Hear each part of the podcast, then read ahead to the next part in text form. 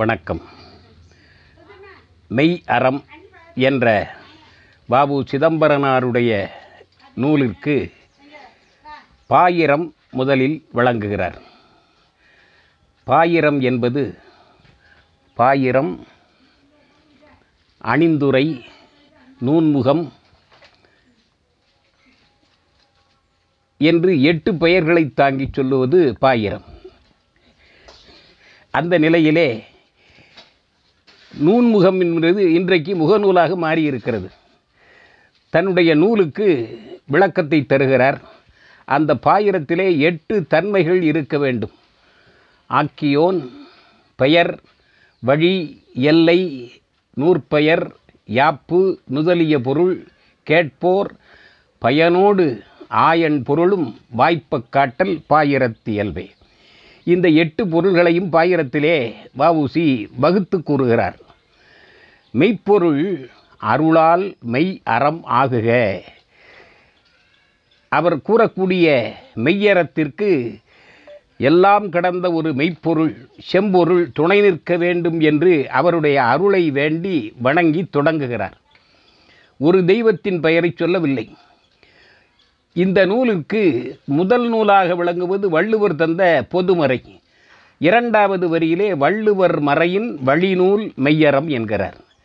முதல் நூல் திருக்குறள், 2வது வழிநூல் மெய்யறம். இனி சார்பு நூல்கள் வரலாம். காலப்போக்கிலே தோன்றும், மாறும், மறையும்.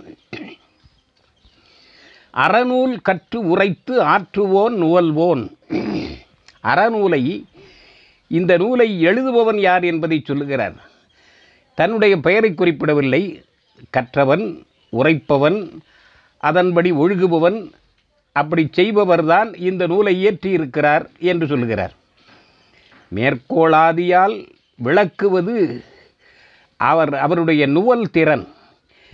அதனை மேற்கோள்கள் கொண்டு விளக்கமாக சொல்லக்கூடியது அவருடைய ஆற்றல். இதை வேண்டுபவர்கள், இந்த நூலை படிப்பவர்கள் என்ன கிடைக்கும்? மெய்யோ பொருளோ வேண்டுவோன் கொள்வோன். அவனுக்கு மெய் வேண்டுமானாலும் கிடைக்கும், பொருள் வேண்டுமானாலும் கிடைக்கும், அருள் வேண்டுமானாலும் கிடைக்கும். அது அவனுடைய வேண்டுகோளை பொறுத்தது. அதையெல்லாம் தரக்கூடிய ஆற்றலுடையது இந்த மெய் அறம். கொள்ளும் திறன், அதை நூலை எப்படி கொள்ள வேண்டும் என்று சொல்லுகிறார். கசடரக் கொண்டு நன்கு ஒழுகல்.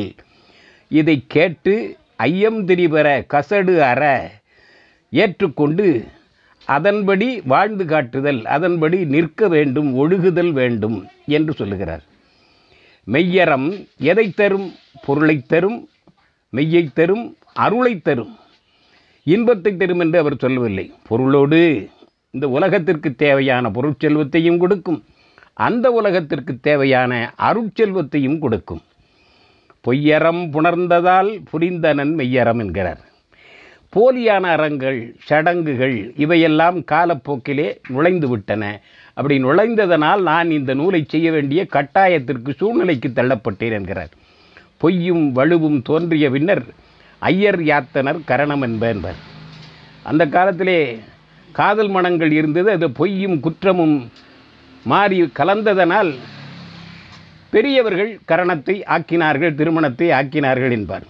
அது அடிப்படையிலே பொய்யறம் ஒழிந்து இந்த உலகத்தில் மெய்யறம் நிலவுக, இந்த உலகத்திலே நல்ல அறமானது மெய்யறமானது பரவி நின்று நிலைத்து வாழ வேண்டும். அதற்கு என்ன செய்ய வேண்டும்? மெய்யறம் செய்து உயிர் மெய்ப்பொருள் ஆகுக. இந்த மெய்யறத்தை செய்து உயிர்கள் அனைத்துமே மெய்ப்பொருள் ஆக வேண்டும், மெய்ப்பொருளை சேர வேண்டும் என்று முடிக்கிறார். இந்த பாயிரம் இந்த 8 பொருள்களையும் ஆக்கியவனிலிருந்து ஆயன் பொருளும் என்று சொன்னது போல 8 கருத்துக்களையும் உள்ளடக்கி நிற்கிறது வஉசி தந்த மெய்யறத்தினுடைய பாயிரம். அதற்கு பிறகு தொடர்கிறது 125 அதிகாரங்கள். அந்த 125 அதிகாரங்களையும் 4 பிரிவுகளாக பிரிக்கிறார்.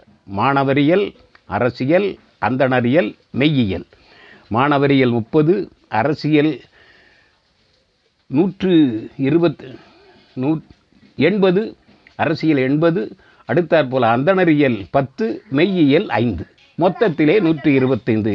இப்பொழுது நூலுக்குட் செல்வோம், வாருங்கள். நன்றி, முத்தையா.